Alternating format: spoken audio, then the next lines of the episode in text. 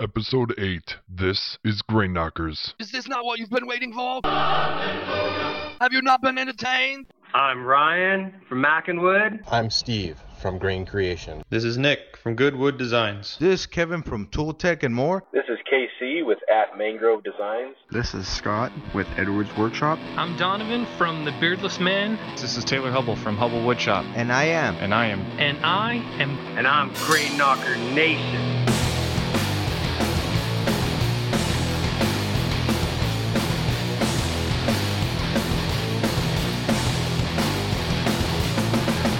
What's up, Grain Knocker Nation? That was really weird. Thanks, guys, for coming to episode 8. Uh, it's the new Grain Knockers. It's not like the old because it's like the new. And you guys don't know what that's like yet because it is, this is the first time, okay? This episode, towards the end of the episode, we're going to have a special interview with Jet Woodworking. Jet, J E T, no S. Uh, they're not a bad football team. They're a great tool company. Jet Woodworking joins us later right now, part of the new grain knockers is that I'm going to bring in peers. I'm going to bring in people that I feel you all will benefit from hearing from. The first guest is nothing short of a perfect example of how you should be, and maybe shouldn't sometimes. Her name is Amanda, and she is owner operator of Rustic Duck Furniture. I'm Amanda. I'm from Rustic Duck Furniture, and I am Grain Knocker Nation. Amanda. Well, hello. Hello. Hello, Grain, Grain Knocker Nation.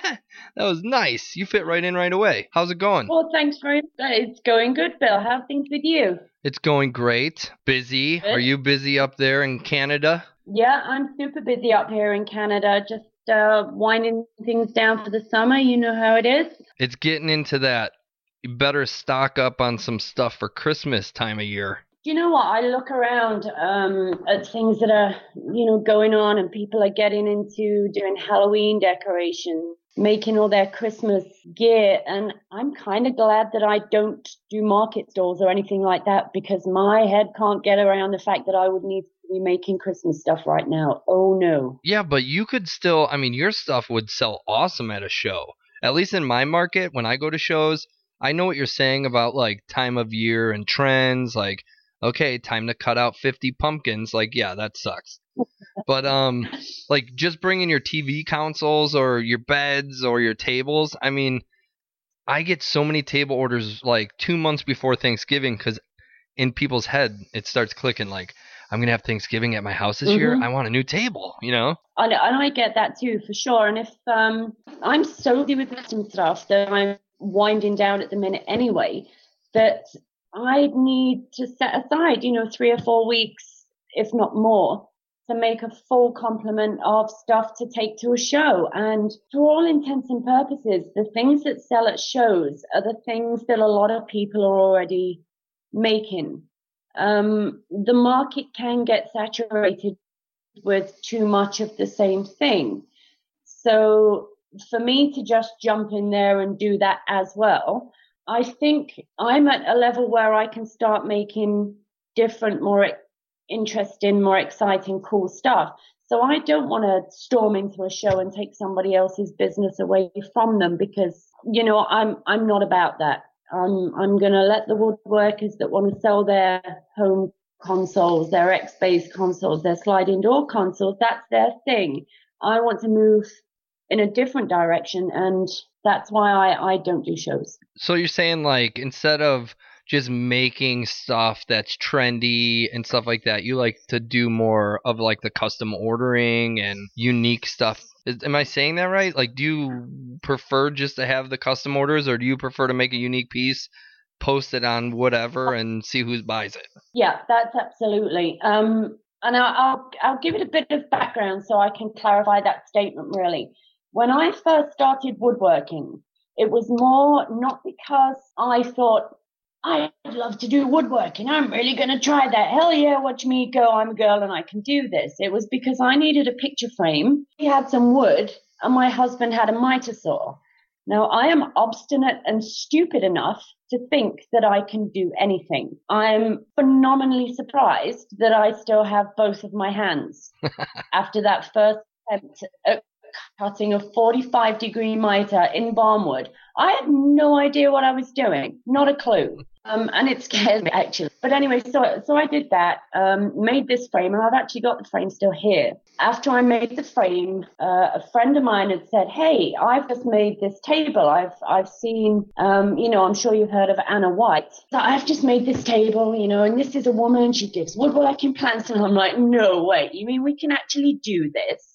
This is something that a girl can do that we don't need to go get our husbands to, to cut wood for us because it looks so damn manly and, you know, and all that kind of thing. So, you know, I, I sat there and I did a bit of research. I'm like, well, this can't be that difficult. If, you know, if there's another girl doing it, maybe I should try this too. And then things went nuts.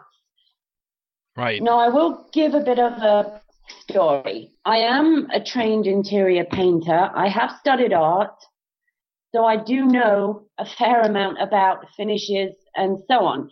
So for me, when I was making things, woodworking was kind of a means to creating something that I could put a finish onto. And it really became a perfect storm. And I got so, so busy that last year, you know, I could have probably killed myself because I was working so hard creating things that people wanted me to create. And that takes the fun out of it.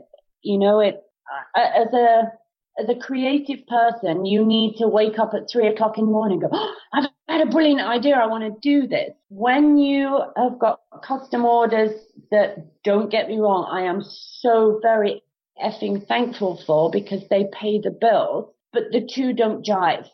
Um, you can't be creative and then make what somebody else wants you to make. Yeah, I get that. Um, it's like yeah. uh it's it takes the creative personality out of you when okay, so I'm with you. The last year of my business, I haven't created one new thing. One new uh-huh. thing. All I've created is mm-hmm. what everyone else wanted me to create. And mm-hmm. like you said, I'm very appreciative. It's a business. I'm making money. Mm-hmm. But mm-hmm. At the end of the day, like I want to wake up at three in the morning, like you just said, and I want to make something that I just dreamt about making, or something that I got inspired about seeing on Instagram. Or it's a double-edged sword. I I completely agree with you though, and you know I think woodworking. It sounds like for you was just a an outlet to use your artistic and trained you know painting styles. That doesn't mean to say I don't want to get better at woodworking because for, you know for a piece to look really good and really finished like you and I have spoken about before you have to have a good base. You know we were talking about prepping things for for finish. Well before you can prep something you've got to have something to prep for finishing you know? So but that's that thing that you and I have got in common. You know we have a love of the finishing but we also understand you can't get to a really cool end product without spending a ridiculous amount of boring time. And it is boring, don't get me wrong. No one enjoys prep. It's the shittest part of finishing, but to get the really good end result, you've to spend the time right at the beginning. It's so, you know, it, it's so underappreciated. It's so, so, yeah, so not valued enough in what we do. I mean, mm-hmm. and part of it's to blame on you know the kind of trending rustic look people want. So people buy two by fours. I mean if i would have told my grandfather who showed me how to woodwork a long time ago that all you see people buying nowadays is made out of two by fours furniture wise he would have laughed his butt off. He would have not believed that.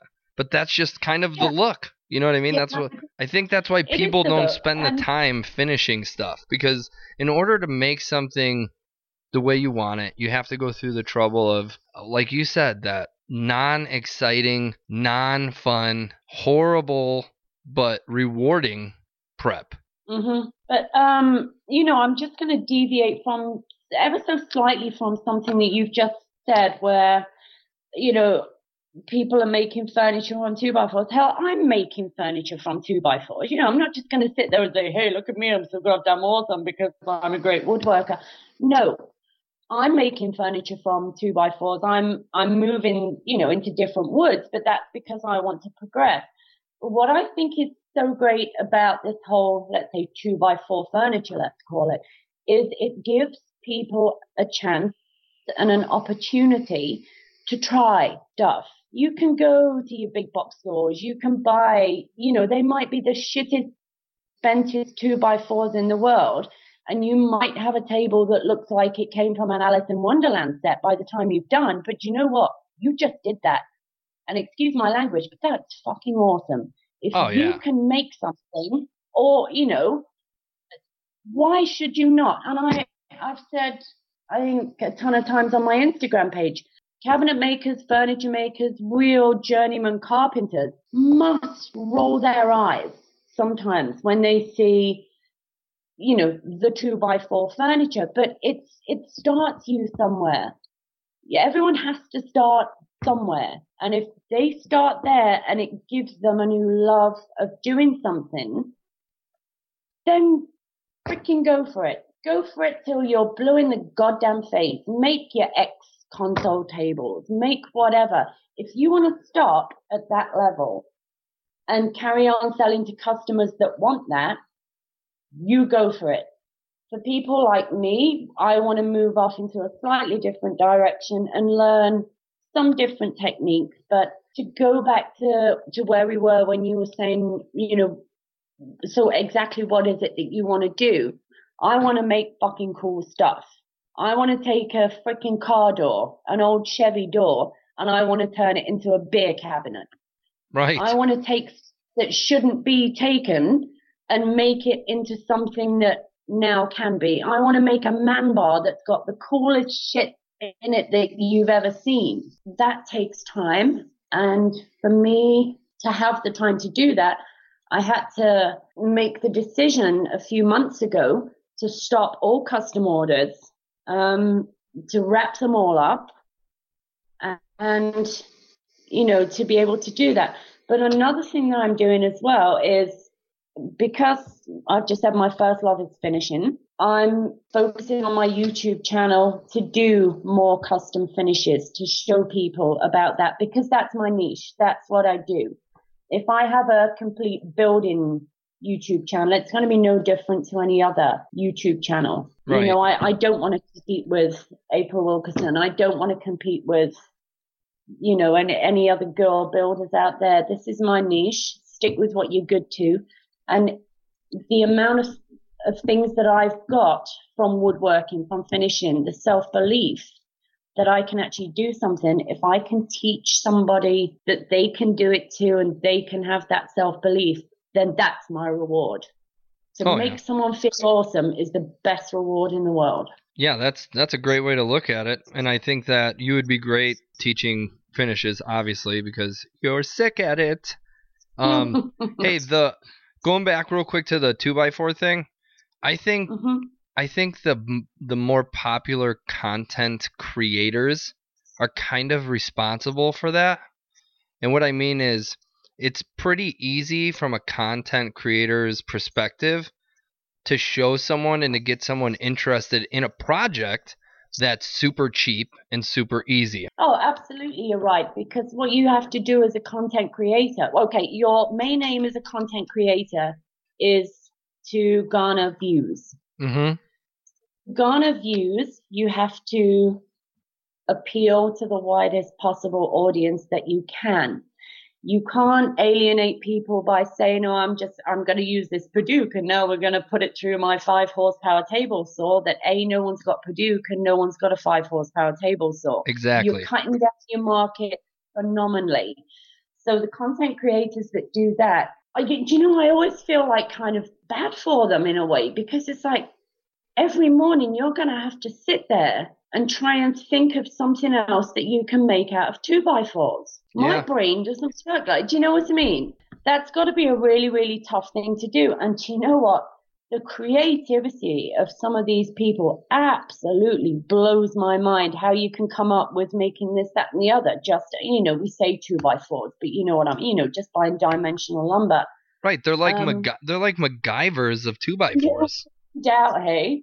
It's like, it's, here's this outdoor table and chair set. Oh, plus a, a beer cooler that I just made out of two two by fours and a freaking button. Are you kidding me? I can't do that. It looks like a horse. How did she do Yeah. that?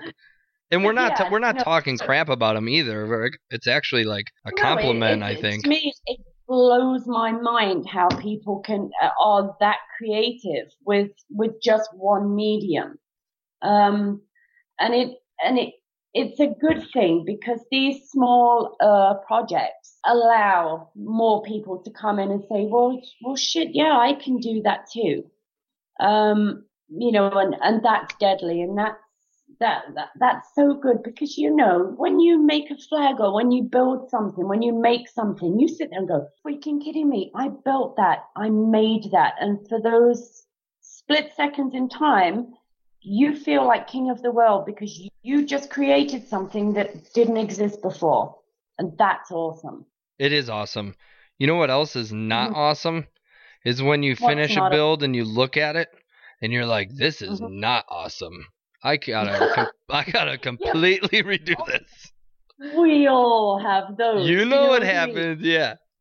Feel like, are you kidding me? It's probably like once a week. It's ah, like, oh, I have this great idea, and then it's like, well, that great idea turned out to be the worst idea in the world. I think bad ideas or I think bad execution has led to more learning than anything, and I do not regret messing up. Absolutely. There's a you know, a million and one people will tell you that you don't um learn things from textbooks or anything like that. You learn things actually on the job. Like you say, the things that you learn are because you fudged up. Okay, so Yeah. let, let, let me ask you a couple questions here. Sure. Since you're the queen bee of finishing, and I'm going to make them uh, shirts available at grainknockers.com. oh yeah. Someone listening now that that uh, uses basic Home Depot, Lowe's paint doesn't know Mhm. why their finishes don't turn out as good as they want, no matter what it is. What Mhm. what would you tell someone to work on the most to get your finishes the best? Whether it's technique, whether it's practice piece, whether you know, what advice would you have for people as far as that goes? Well, my best advice is you have to pair. uh, And we're talking paint, or are we talking stain? Maybe the combo. I mean, let's let's just say finishes in general. See, that's a really tough one, Bill. You put me on the spot because you know as much as I do that when you're doing a finish, you have to make sure that whatever you're putting on your substrate, and when I say substrate, it's kind of technical term for thing that you're going to paint. You have to make sure that the thing you're putting on top of the thing you're going to put it on top of, you, you need to make sure that they're compatible. And you need to make sure that not only are they compatible, but that the end result is so if you're finishing a table, you need the finish on that table to wear up to the, you know, amount of wear and tear that a table is going to get. You know, it sounds really boring, but it's just a case of know your product. I was just gonna say Know that. you- I was just gonna say, how much is it of knowing like what you're using? Because that was spoke about in the previous episode too. About absolutely everything about knowing what you're using. And that seems such a boring answer that I just gave because people, I'm sure, are, are expecting me to say, if you do X, Y, Z, then you're going to get this amazing finish. But because I've been in the business for such a long time with, with painting and finishing, I know how important it is to match the product that you're wearing for the wearing the product you're using to the end result that you want. Yeah, for sure. You know, um, What do you think? What do you think about sorry. people going to those uh, expos to learn about product? Like I know General Finishes has a bunch. That Haven conference that I just saw everyone at, where there was a bunch of expos teaching product knowledge. What do you think about people diving into that?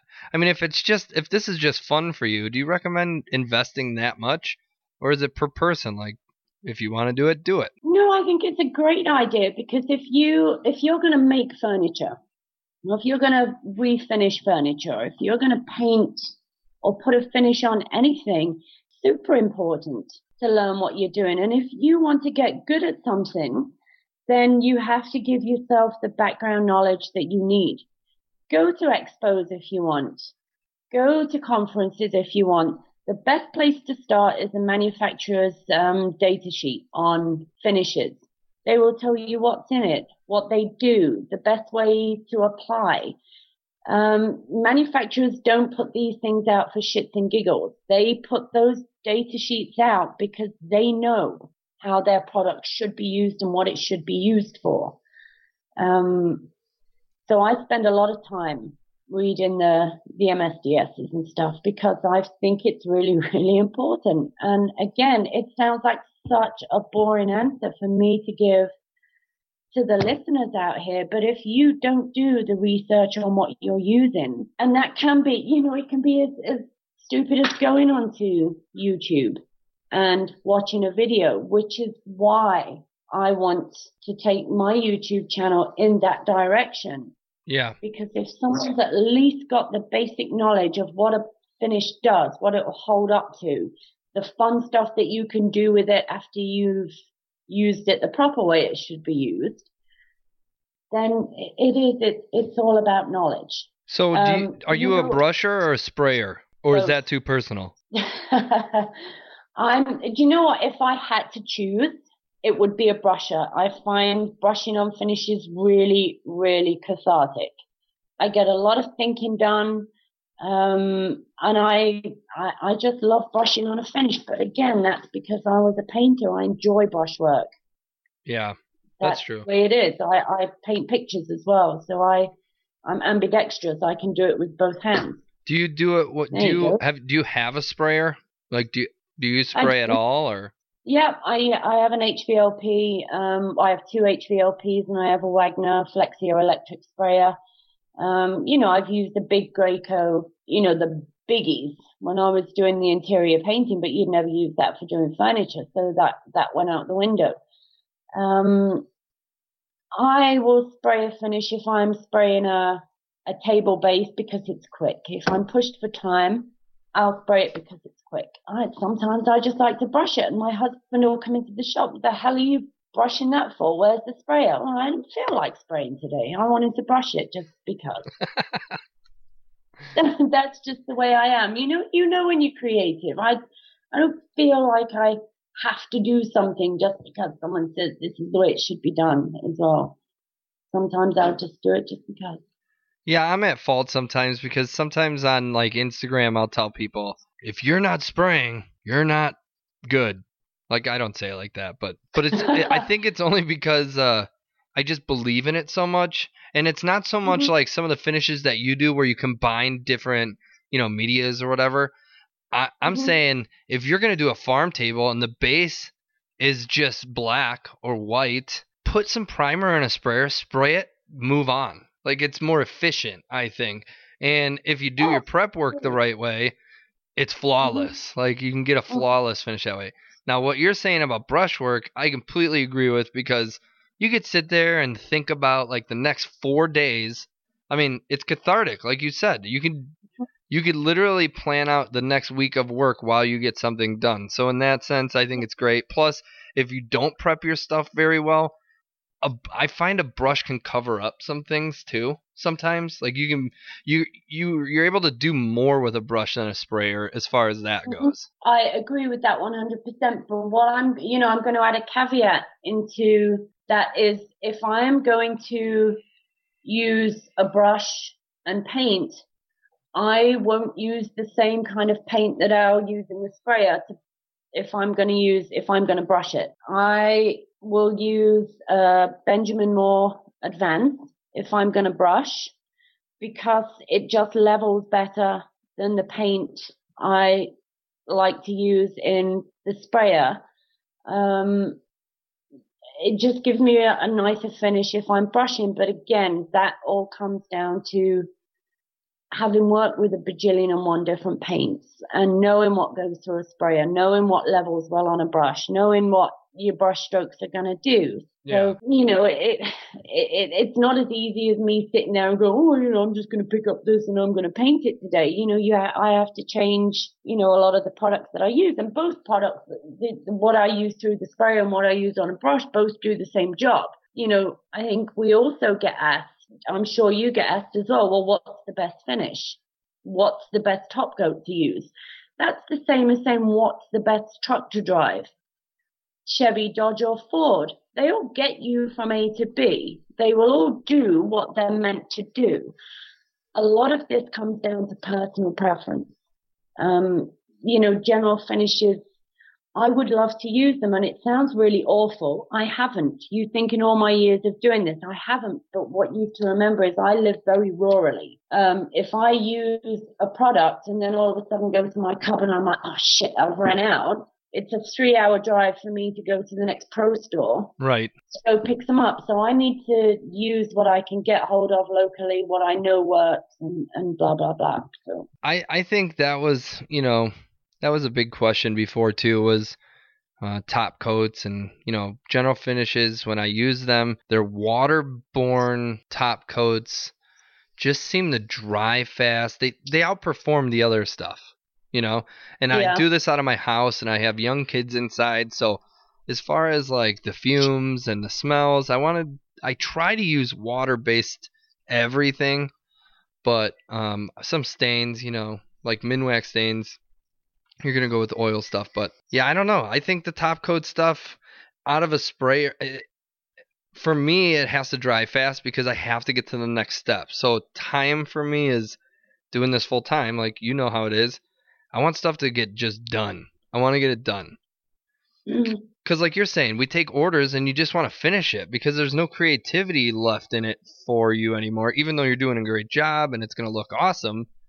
Like let's just get it done so I can get to the next one, to the next one, so I can finally make something new. At least that's what goes through my yeah, head. Yeah, no, and and I agree with you. And there's a there's a ton of us, and I speak to a, a lot of builders, mostly girls, because you know we sit there and chat about a lot of things, and and a lot of people feel the same way. That customers, you find that a customer will order something that they've just seen, so then six months down the line or whatever your lead time is, you're making six of the same thing and you just want to slit your wrists. As a creative person, that, you know, it can be soul destroying. Um, and that's not, and, and that sounds as though I'm being really, really ungrateful and truly I'm not. I am grateful for every customer, every order, everything that I get to build is, is giving me the opportunity to do every day what I love doing every day. But as a creative person, I'm dying inside. Every everything that I've built, the same, the same, the same. It just it it's killing me. Yeah. So I, I have to stop and I have to I have to do something different, you know. And people say, Oh, so what are you gonna make? I don't know. I just want to make something that people will say, you know what, that's freaking cool. Right. That's what I want to make. Since you brought up the girls thing, the other day hmm I put up a post on the Grain Knockers Instagram page, which if you're listening, you should follow. Um, and I asked the who are the women Instagrammers, makers, builders, woodworkers who just kill it, you know? And I thought maybe I'd get 10 people commenting, three different girls and I'm would know them all already and I just we got like 200 comments and I think that I'm following it's got to be over 30 new women just awesome creators. hmm Do you find that be, being a woman, do you find that either you're overlooked or that you're different because you're a woman in this community, or do you feel that your products just speak for themselves and that's it? Do you know what, Bill? That it's a really good question, and it's one that I've toyed with actually for months. Is it important for me to be seen as a woman in woodworking? You know, do we need more of a voice? Blah blah blah. Um, and I don't have an answer for that because I'm a woman. Does that make sense?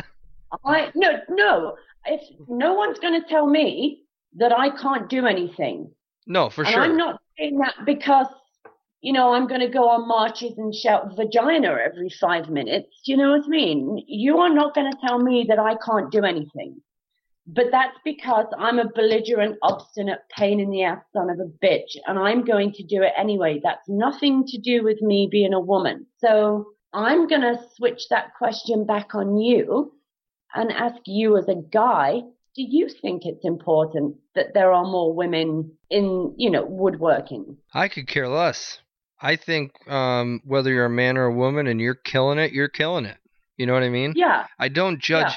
This is where, with me as a viewer, as a fan of pages, not as a maker, I get a little, I get a little irritated when women use tools men men don't have, and it's not. It doesn't become as much as tools men don't have. You know what? Like what? What do you mean? like boobies. Okay, like I don't have boobies. no, you you're gonna get what I'm about to say.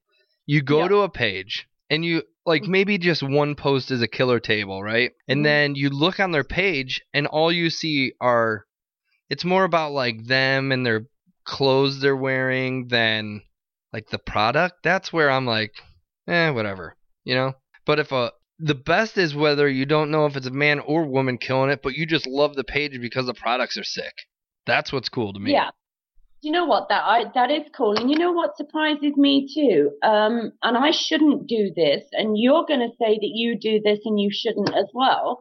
But if you, if something comes up on your news feed or whatever, that's a just a deadly product, and then you click on that page and you like it and blah blah blah, and you find out it's a woman, I'm like, oh my god, that's a woman. Why should we be surprised?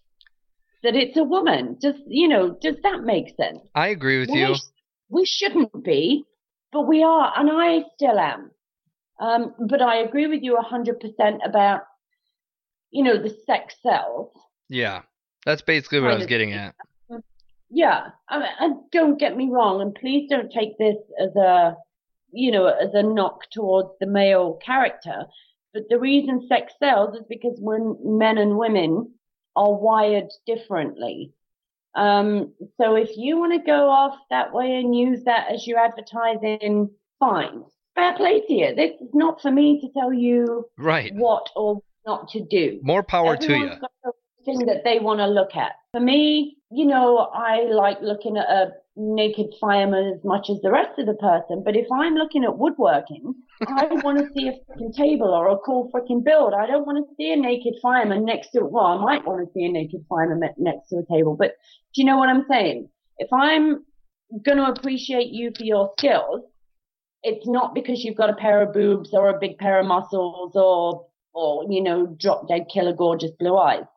I, I want to see the woodworking and I'm sure most guys and women think the same. Everyone wants to be taken seriously in the maker community for what they make, not for what they look like or, you know, whatever. It gets follows though. I can't you can't argue the fact that a lot Yeah, not a lot. I, I would say a couple that use that Yeah. technique. They have a lot of follows. Yeah, they do have a lot of followers, but who wants follows from somebody that's going to turn around and say, oh, look at your legs, they look so freaking hot in that. I want to follow because someone's like, oh my God, look at that finish. And I mean, maybe because my legs don't look hot in that, you know, but it- so it depends on the audience you're going for. It depends on whether you want to be taken seriously as a woodworker or as a model. If you want to be a model, freaking have at it.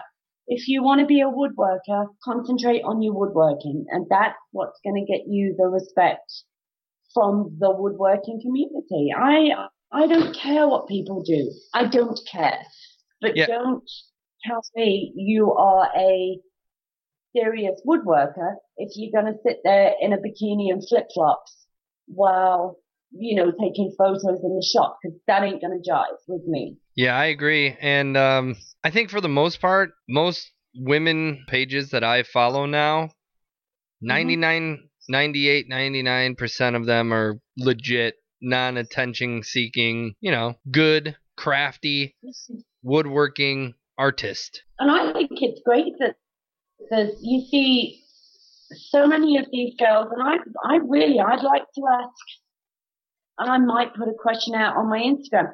How did you get involved in woodworking? Because it's not because we don't have the opportunity. Even when I was at school, all those fucking hundreds of years ago, I did woodworking. So I had the opportunity to learn it. I thought it was boring as shit and I hated it. it wasn't until I got old, um, and then I built something through necessity that I actually enjoyed it. So I only got into woodworking because a, I needed to, and then found out I enjoyed it. You know, I've always had the opportunity to do it. So I, it makes me wonder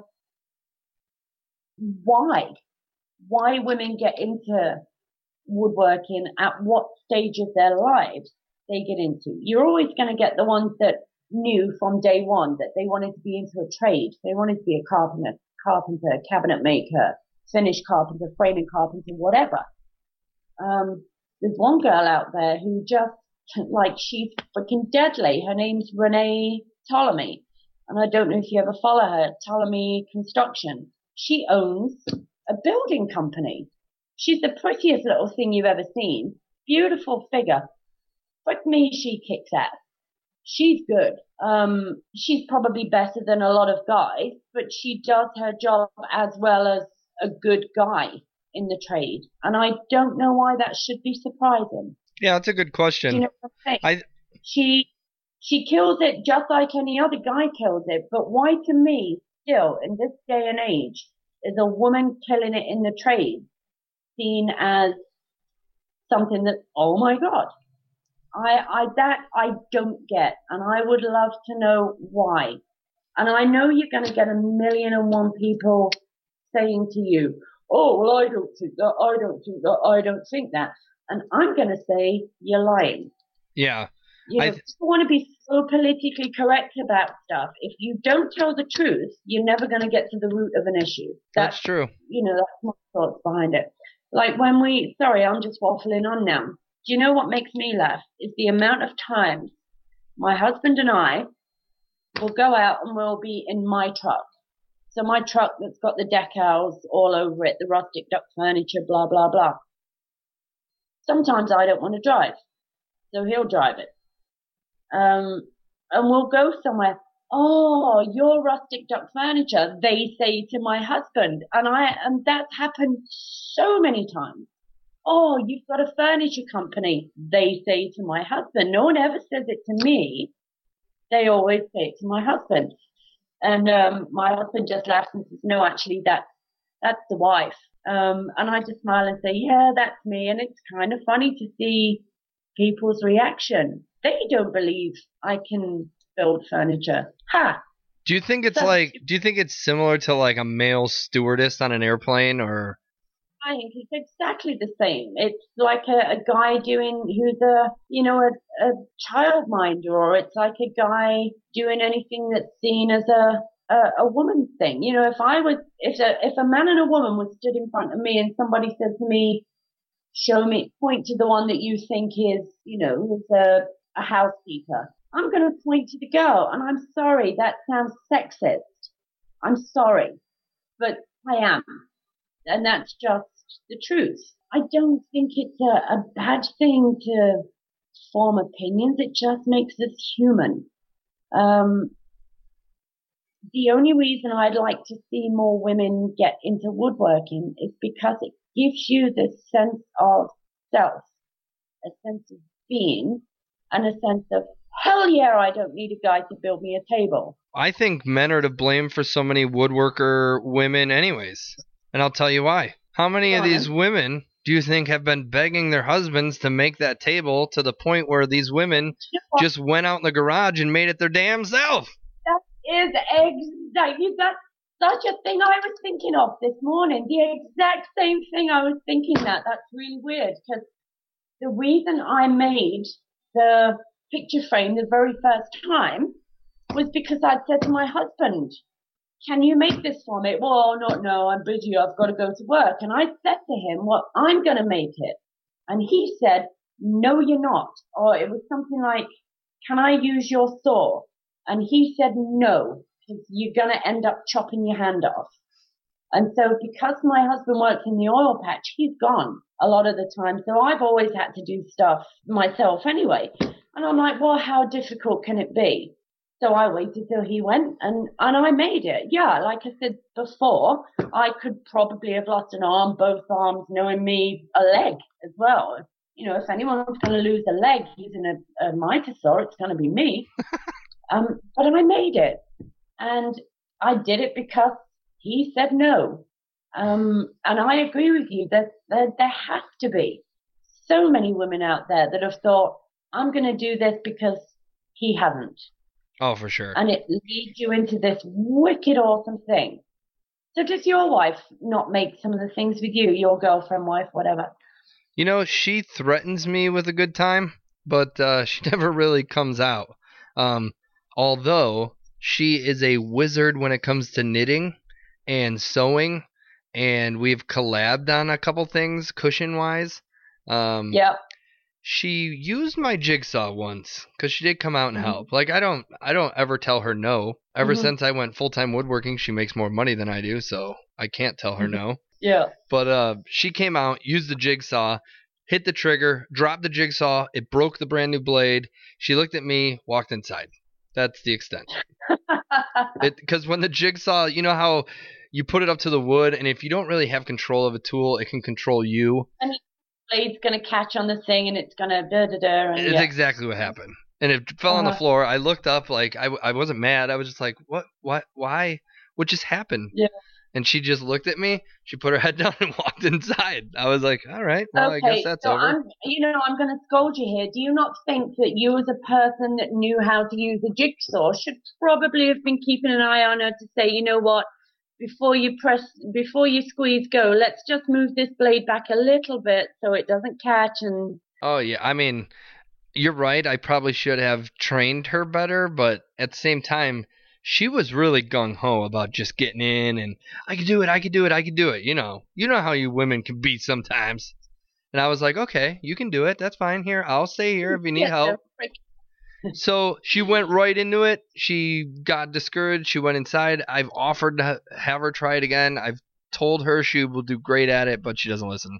But the thing is that, things like power tools, you know, power tools are scary. That sounds like a real girl thing to say, but you, we've all had shit happen with a power saw, a kickback on a freaking table saw. Are you goddamn kidding me? Table That's saw, table saw that- scared the shit out of me. The table Yeah, saw when I first started using a table saw, probably you know, 18 years old, Mhm. it scared the shit out of me. I'm Yeah. happy to admit it. I don't. It doesn't make me any less of a man. I could give two shits what anyone thinks about that. But your I've seen band too many saws, people- they can be scary. They can be scary for guys too. Guys just think they can't admit it. Mm. Yeah, I mean, look at poor old designs by Donny on a freaking jointer. on his jointer. Yeah. That's a scary thing, you know, to see that amount of damage um, someone used. You know, we we do use tools that can cause a lot of damage. So I'm going to scold you, Bill, and I'm sorry. I do think you should probably have supervised Mrs. Bill. Yeah, you're right. A bit more. I'm sorry. When she gets home tonight, I'm gonna. I'm just gonna bring her in the kitchen. I'm gonna apologize to her. I'm gonna say that Rustic Duck told me that I'm a jerk, and that, and she thinks Say that that. Come on. and she thinks that guys need to hold women's hands all the time when using tools. No. Oh. There is absolutely no freaking way I would say that. I think you, but you know what I'm trying to say here. If you're going to show anyone um, how to do something, starting off with safety should be pretty high on the goddamn list. yeah, probably. All right, so at this point of the show, because we've been talking a while, thank you for coming on, Amanda from Rustic Duck Furniture. Hi. She's awesome. If you don't follow her, make sure you follow her. So something new that I'm gonna do with the co-hosts each episode is that with guests in the past and currently, I do a yes or no thing. It was something I just thought of like on the spot while we were interviewing someone in a previous episode. It's fun. But with, now that I'm having guest co-host, I think that instead of doing yes or no, I want to do a little game called Would You Rather. Okay, Amanda, are you down to play that? I think that's a great idea. I am so down. Hit Oh. me. Okay, cool. Let's do this. Amanda from Rustic Duck Furniture. Mm-hmm. Would you rather be Instagram famous or produce crazy awesome pieces? Absolutely produce crazy awesome pieces because one is going to lead to the other. Bam! Yeah, because when you're I- insta famous doesn't mean you're talented. It just means you're desperate for attention. You're an attention media whore. All right, now you ask me one. Okay, Bill from William Patrick Customs. Hi. oh my god. Would you rather learn to weld or learn the fine arts of woodworking joinery? Damn it. I knew you were going to say that when there was a long pause. Mm-hmm. So, I this game has to just have short answers. I'm going to say weld because I know a little bit more like I know basics of old world joinery, but I don't Mhm. know the basics of welding. Even though I've done metal work in the past, it was kind of luck, and I'm just happy Yeah. I didn't burn my house down. Um, but Mhm. yeah, welding for sure. I've used Yeah. metal a lot in a bunch of different projects, and I look forward to doing more, but not to the point where like everyone else is doing it. You know what I mean? Yeah. I want to use it like in different ways. I have another string, string to your bow type thing. Okay. Okay. Okay, so would you rather, Amanda from Rustic Duck Furniture, would you rather drive a pickup truck that was your dream truck but only had two wheel drive? Mhm. Or would you rather drive a little mini like Ford Ranger that had four wheel drive and a wood rack on it? Yeah, I'd have to go with the Ford Ranger four wheel drive with a wood rack. Yes! Only yeah, but that's just because I live in Canada. Like we get snow on the ground six months of the year. If I don't have four wheel drive, I ain't getting out of my drive. That's not good. I have to have four wheel drive. That was a poor question, too. I feel like that was a bad question. You know, what would have been a better question is because most people don't know this, but I'm actually, or used to be, a gearhead or a petrol head. So I love my vehicles. What would Really? have been a really difficult question Okay, let me ask you this. Um, would you like the sports car against the truck? That's a real tough one. Okay, let me ask you. Amanda Mhm. from Rustic Duck, Yeah. would you rather have your dream muscle car or your dream work truck? See, now you've got me. Yep. Um, and the only reason this is going to be easy to answer is because you said muscle car, and I'm not American. But we In all UK, we all know we that it's about muscle cars. There's no other cars. No, no, no. It's- You see, in the UK, our sports cars are more small engine, high power, rather than big ass engines sitting on the hood, blah blah blah. So I'm I'm not and never have been a fan of the muscle cars. So again, I have to. I would have to say it's got to be the truck. What? You're not a fan of muscle? I, You're talking I- about like the Austin Powers like Triumph car? no, no, I'm not talking European cars. I'm talking like the, the old McLaren F1. Um, okay. I can respect old that. Lamborghini Diablos. You know when when sports cars really started to become supercars. Like a Porsche Uh, uh, Porsche Spider, the one that Dean Martin had or not Dean Martin, what's his name? Who's the guy who died in his poor uh, Spider. one from the Fast and Furious. Um, Martin Dean? Paul Walker. No. Shit. Paul Walker. No, not Paul Paul Walker. Walker. I'm talking a long time ago. Yeah, Paul Walker died in a Paul turbo 911. Yeah. James. Dean. James Dean, James sorry. Dean. Yeah. Oh, Rebel. Yeah, yeah, yeah. Okay. Beautiful car. Beautiful. Yeah, I mean that that just classic design. Yeah. Classic design. So they would be. It would be more difficult to choose between, you know, that kind of car rather than a, a muscle car. Okay, But- so so if if you're a that- proclaimed gearhead, what what's your dream car? Ooh. And I'm talking like realistic. Like what would you really enjoy all the time? Not just because it's like the most expensive or rare, like It would be a Range Rover Vogue done up by. You know what? My mind's gone blank. Every time somebody asks me this question, it's like, yeah, it's a, a Range Rover is it the Discovery not 3? done up by Overfinch. Oh. Um, no, it's not the it's not the discos. The like obviously Land Rover owned Range Rover before they all got sold off, but the Range Rover, the classic style Range Rover, Hmm. um, it's it's that one. But it would be the Range Rover Vogue done up by a company called Overfinch, and just so much under the the hood. Yeah, that would be my realistic dream vehicle. All I right, couldn't what- have it now. What are we talking? What are we talking? What was it going to take to? What what kind of GoFundMe numbers are we going to need? Oh shit, you could probably pick one up for fifty, sixty thousand. So not not without the realms, you know, not not in the realms of possibility. I could, if Oh, I wanted one, I could have Yeah. one, but it's not going to be sensible. Right. Okay. You asked me. Uh, would you rather? Okay. would you rather visit Canada in the winter or the summer? Winter, actually. Yeah. Yeah. The only time I ever went to Canada was in the winter, and it was to go skiing. hmm And I didn't When see a you- moose, which I was very upset about. Mm-hmm. Okay, before we uh, say goodbye to you, I just want to say thank you so much for coming on. But before Oh, you before you leave us, I really Mhm. want because of uh, you're our first female guest, which is not special because females are great at everything too. I think we clarified that today. but um, can you shout out three of your top favorite female um, Instagrammers, just so people like? Can you give them a recommendation? Yeah, absolutely. Um, and I've said this before, it's really difficult because there are so many girls that are, are good, but the ones that spring to mind immediately are at McNelly Farmhouse Love, at Build Like a Chick, and at Tool School.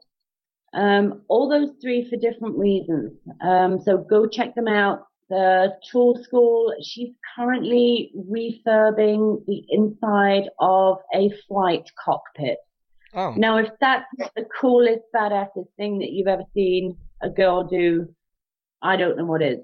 yeah, But I'm yeah, doing. all I'm, of those three. I'm doing one next week. I'm doing one of those girls. next week. Yeah, I mean, why I'm why kidding. not? Who, who doesn't? Yeah. That's yeah, just super go check Those badass. girls are awesome.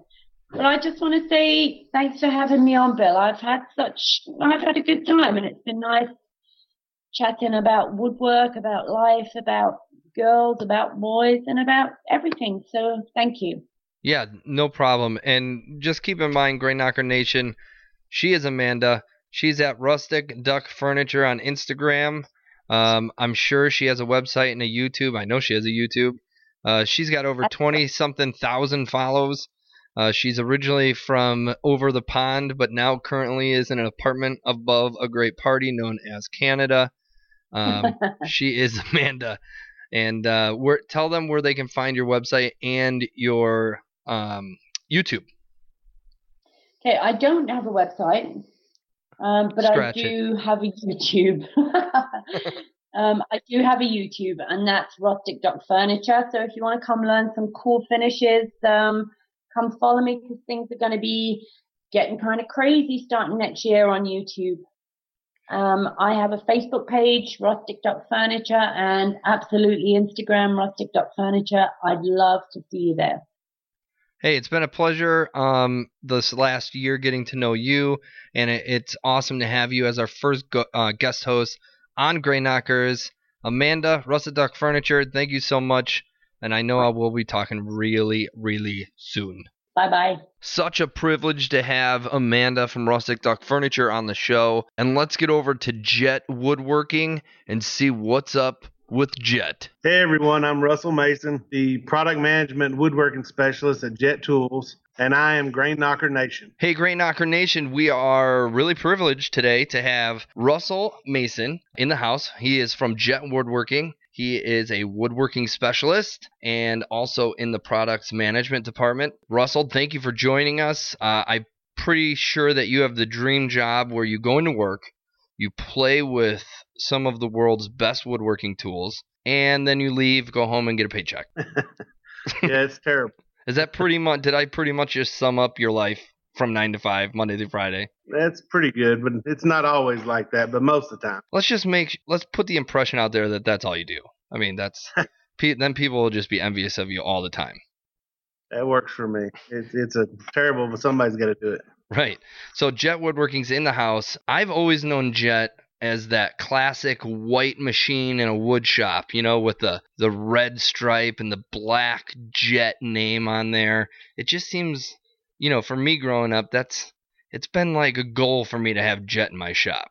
and I'm not just trying to kiss your butt because you're on here. It's it's pretty iconic brand to me. So for those who don't know Jet, can you just kind of tell us where it came from? Yeah, yeah. The uh, it actually is kind of an all American story.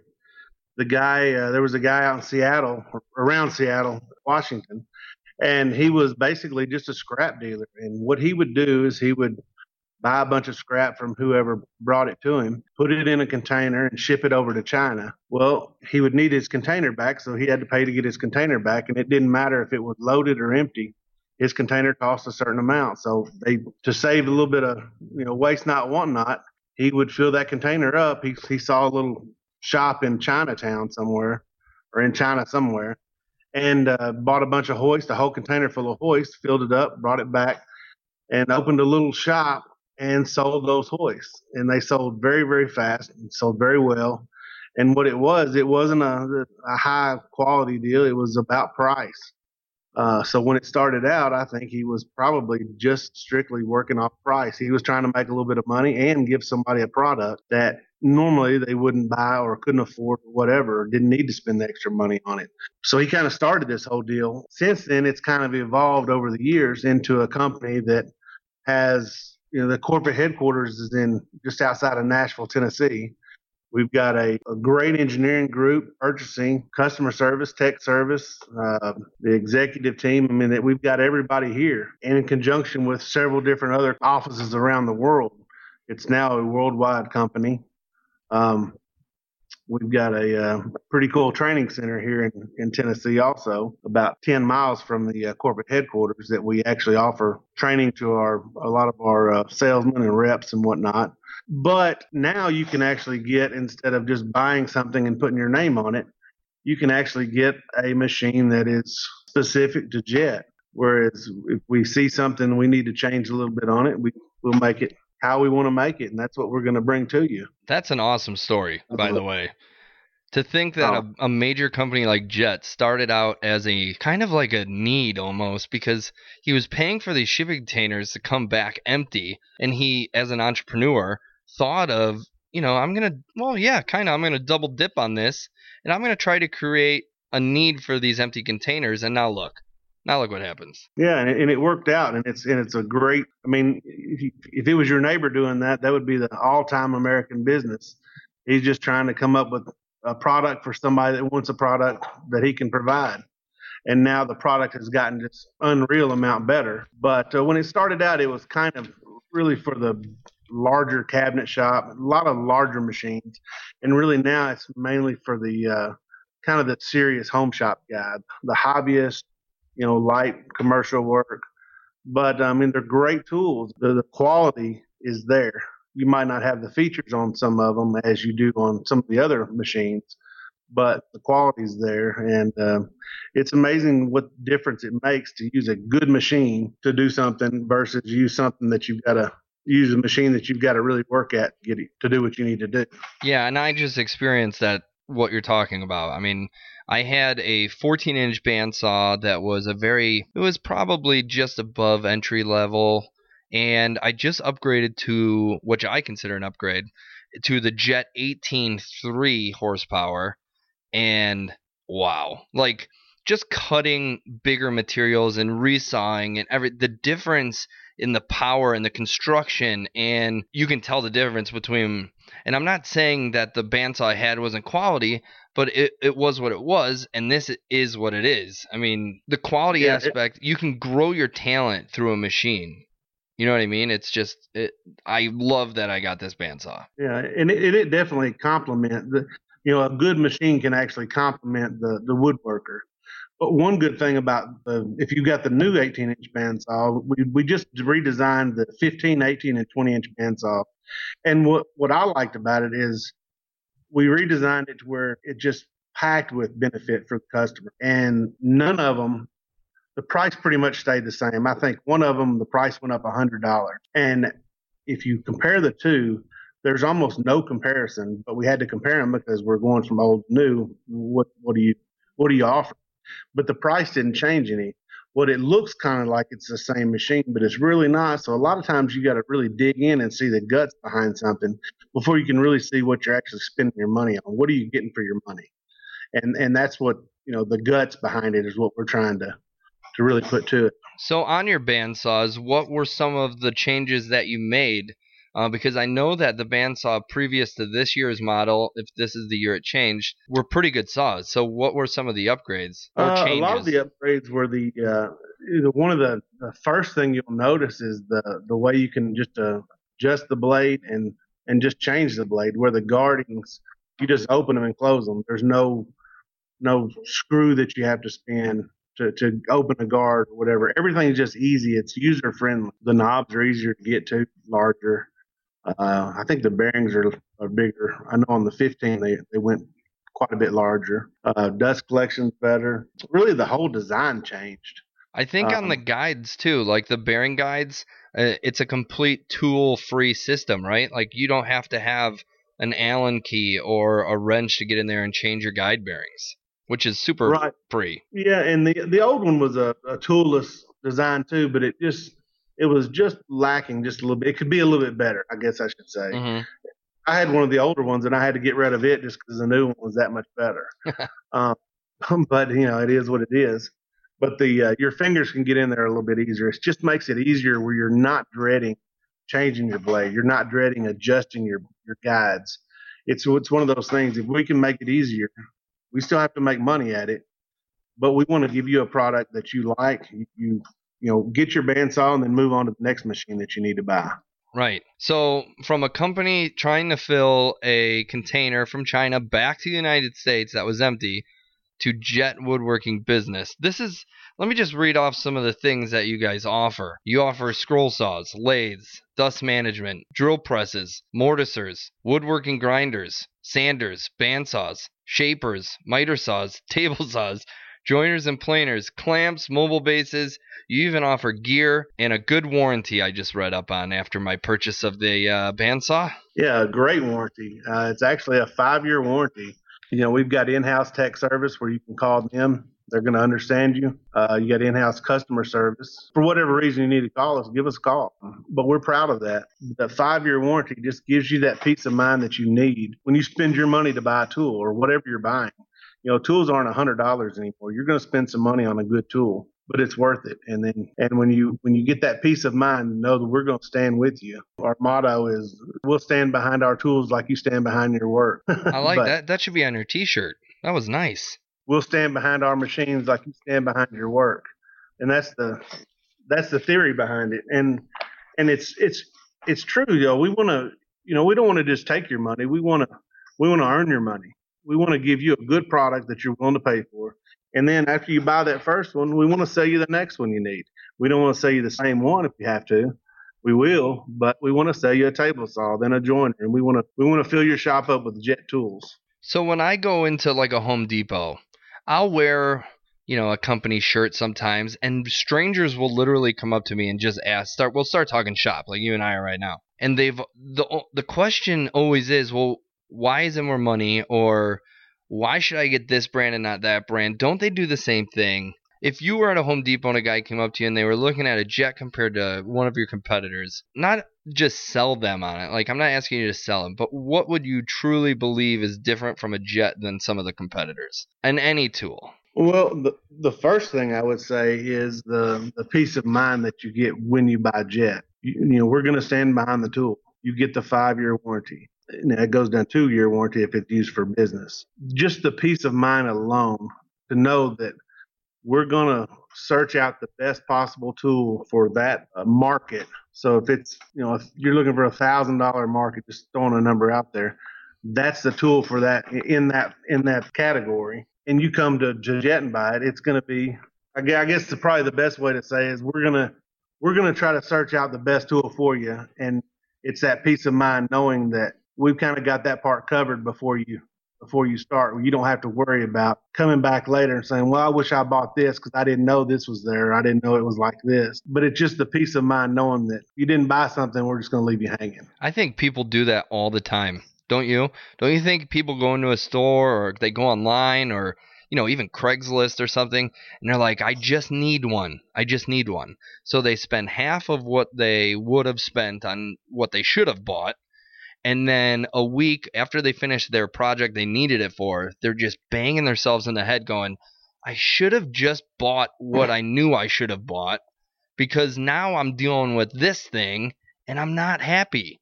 It's so much more gratifying to have a tool in the shop that you're like, I'm so glad that I have this helical head planer over there instead of, you know, something else. So I think that's Yeah, a great point. Yeah, and it happens all the time. But it's kind of two different ways of, of somebody just keep spending money here and here and there on Craigslist just trying to upgrade their machine versus just buy one. But a lot of people just don't know the difference. You, it's it's hard to see the difference when you can't see them side by side. So if you see them side by side, I've done this before myself, thinking, well, heck, that's about the same thing as what, what this is, but it's not. This one's half the price of this one, but when I see them side by side, it becomes easy to see the difference in the, uh, price and see the justification of the price. But you have certain guys that they just want to buy exactly what they need. They'll call you and they'll say, "Hey, what do I need?" They'll tell you what they're doing, and money's no object to them. Then you have the other guy that money's every bit object to him. So we're trying to to get by as many tools as we can for the shop with as little bit of money, and that's tough. It takes money to build a shop, and you can start out with anything and end up with what you need, or you can just start out with the best and I guess be in the hole for a little bit. Yeah, right. But it all depends on what you come out with. Yeah, I think it's a fine balance. I mean, a lot of our listeners, I mean, they range from beginners all the way up to pros. Uh, a lot of a lot of guys and girls are working out of their shops now or their houses and their garage nowadays, and it's like, how do you justify? Well, just like we just talked about before, you justify it by knowing that you're gonna have a tool that you don't have to replace or get frustrated with in the future, which is super cool.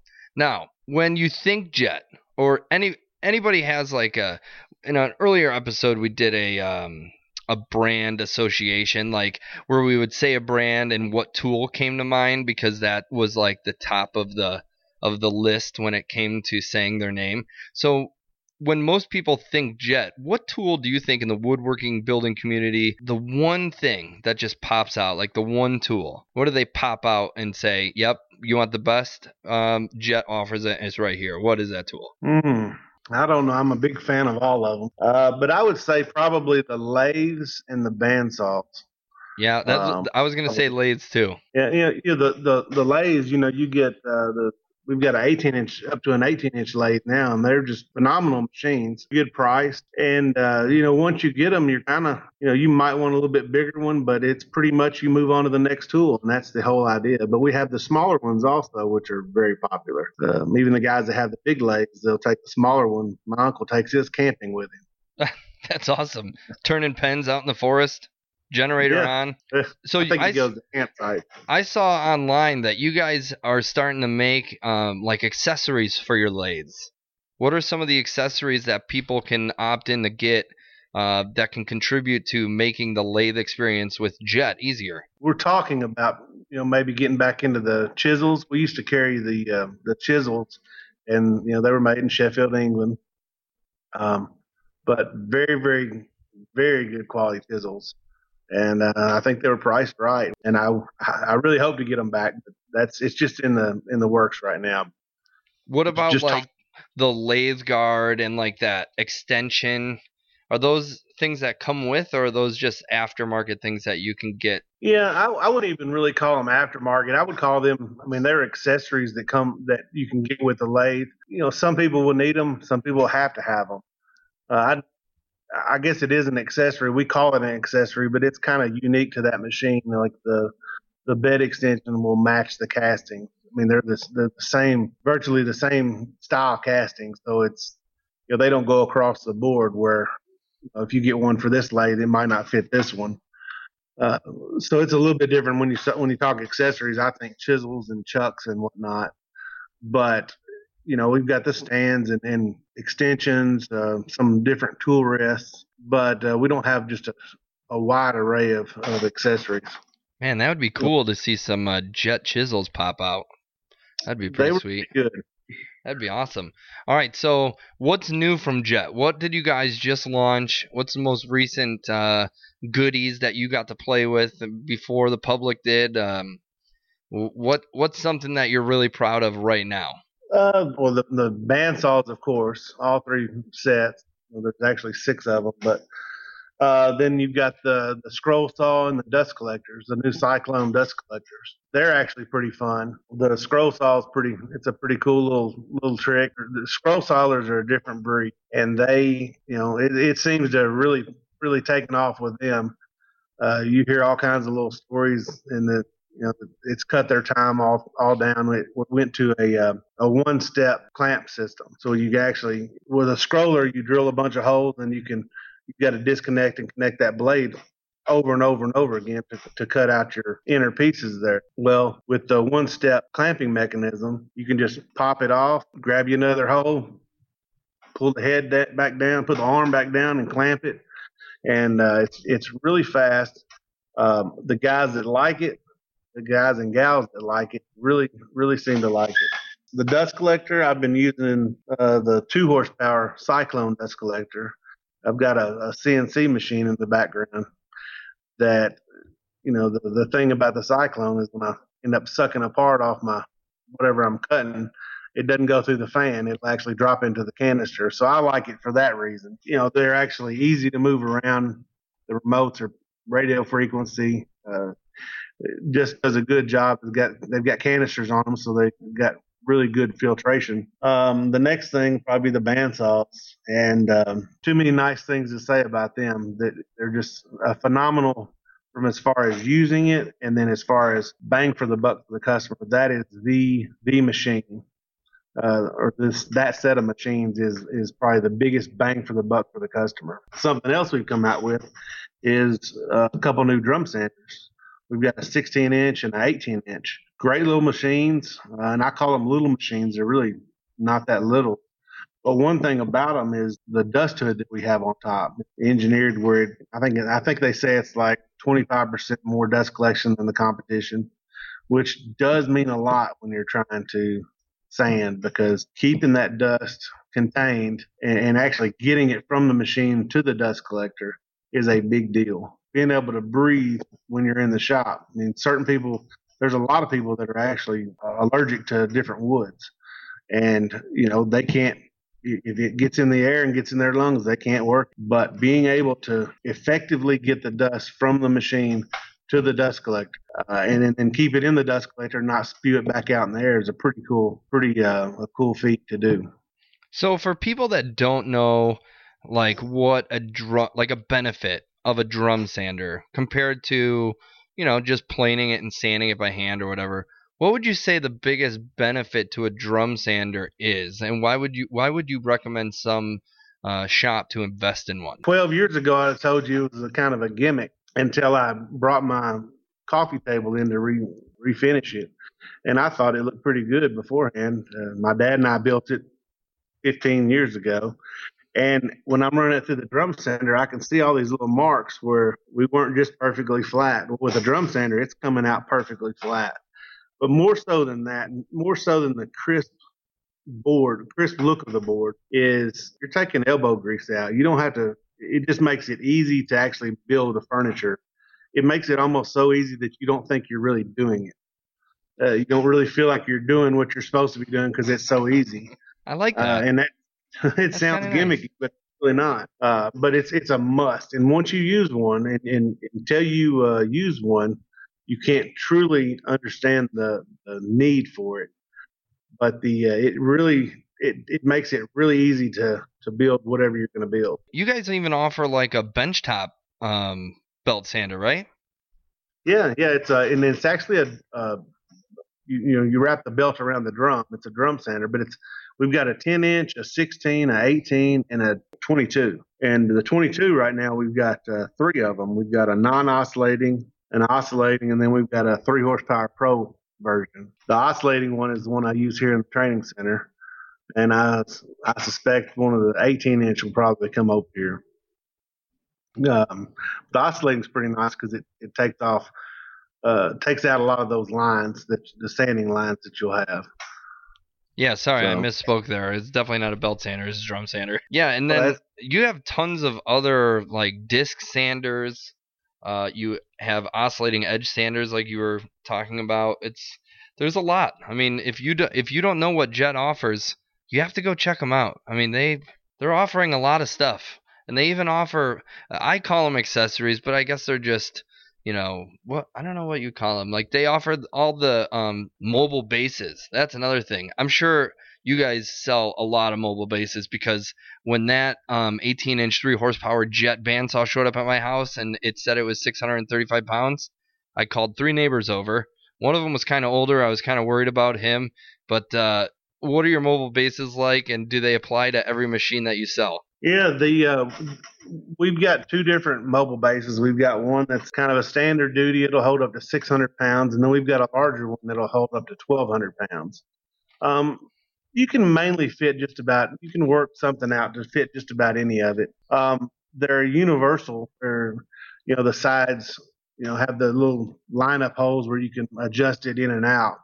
Um, but the one thing I like about them more than some of the other uh, mobile bases that we've got with the company is you just step on it and it locks makes it really easy. You, know it might not look as good as as a custom mobile base but you can actually use it. When you sell that machine and upgrade to another one a lot of times you can still use that old mobile base.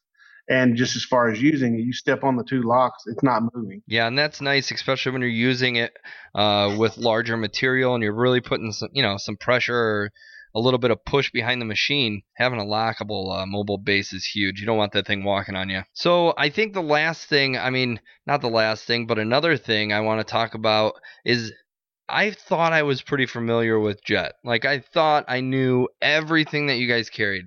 Didn't know you guys made a miter saw. What can you tell us about your miter offerings?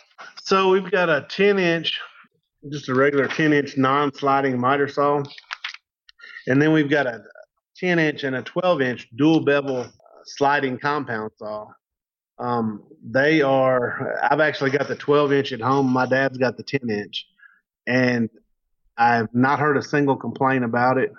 Uh, with mine, mine's a little heavy to move around. The 12 inch, it's, uh, but you get that extra reach with it phenomenal saws. The uh, 10 inch is just a uh, compound miter saw, a little bit light duty for me, but the 10 inch and 12 inch sliding compound miter saws are phenomenal. They've got lasers on them. They've got uh, a great fence. All of the controls are right there at your hand forward, um, and plenty of power. I noticed that the miter saws have the green laser in there too, and not the red. Right, you can see that better in the if the sunlight's kind of hitting it. The the idea behind the green is you can see it a lot better than you can the red. Yeah, super cool. Let's move on to some of your table saws. You you guys offer an off-site and an on-site collapsible version of your table saw, which is your 10-inch job site table saw, and then you can move up to like your 10-inch Pro Shop series and then your deluxe. Can you talk a little bit about the table saws? Yeah, you know the job site saw. You know you're at a you're at a catch twenty two when you need to move it. You want to have a good saw, but you want it light enough to move. You got to be able to put it in the back of your truck. So we've got a, a, a job site saw, which is a very light saw that you can put in the back of your truck, move around. It's got a nice stand with it, and it's got the fence and ex- the wings extend and and a lot of nice features on it. It's just a lighter duty saw. It's, it has a I think it's aluminum tabletop to make it lighter.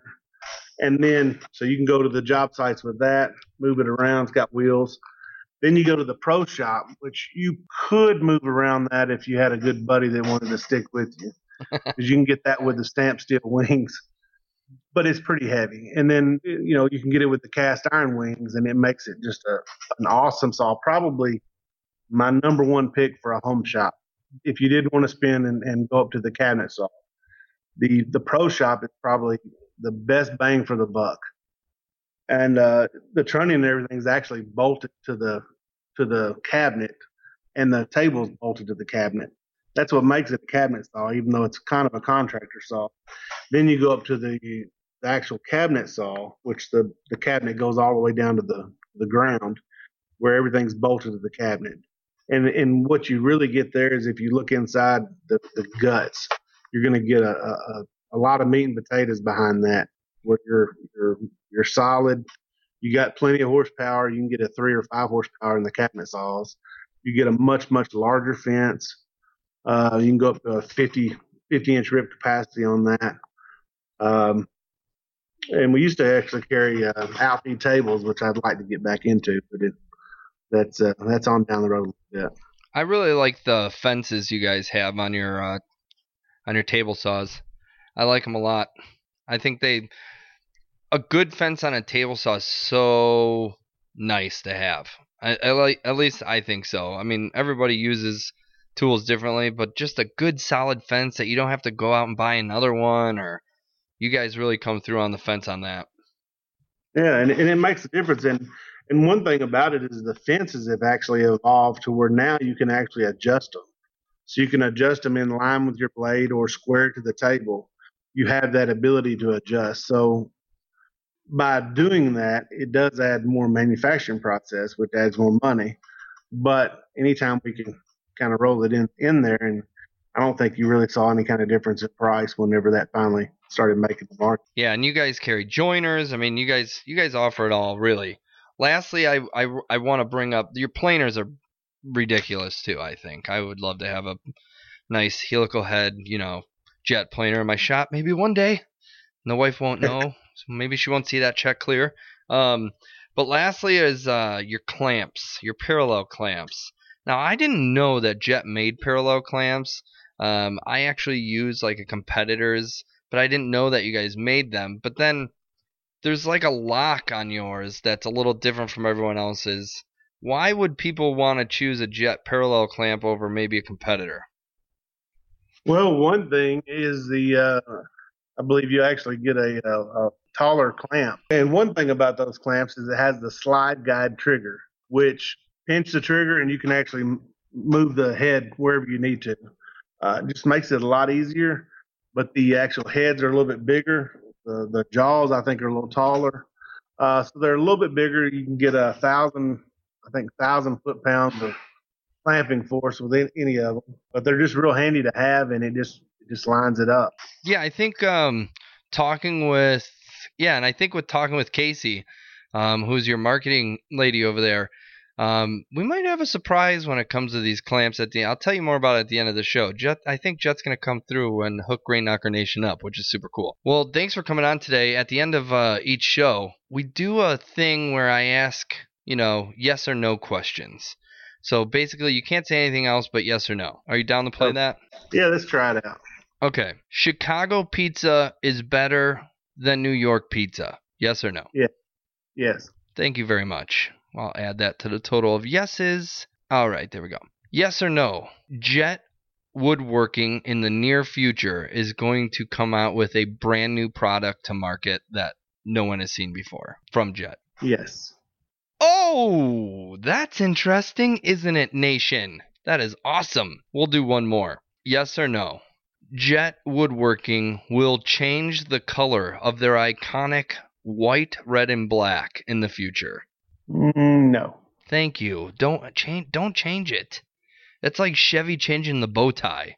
You know, you can't do that. hey, uh, Russell Mason over at Jet. Thank you so much for coming on. I know that um, Jet is under the umbrella of a couple other companies like Powermatic. So hopefully we'll have you on in the future. We could talk a little bit about Powermatic and inform everyone else. I hope you had fun. Uh, thank you for coming on. Hope you come on again.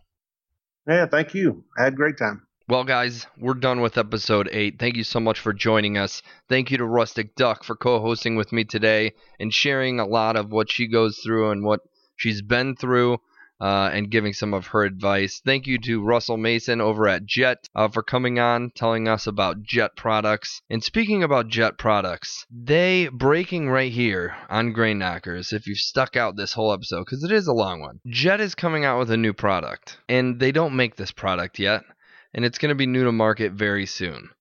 Jet is coming out with a router table with all the goodies. Keep your eye out for Jet. Where do, where do you find Jet? Let me tell you. You can go to Jet's website at jettools.com.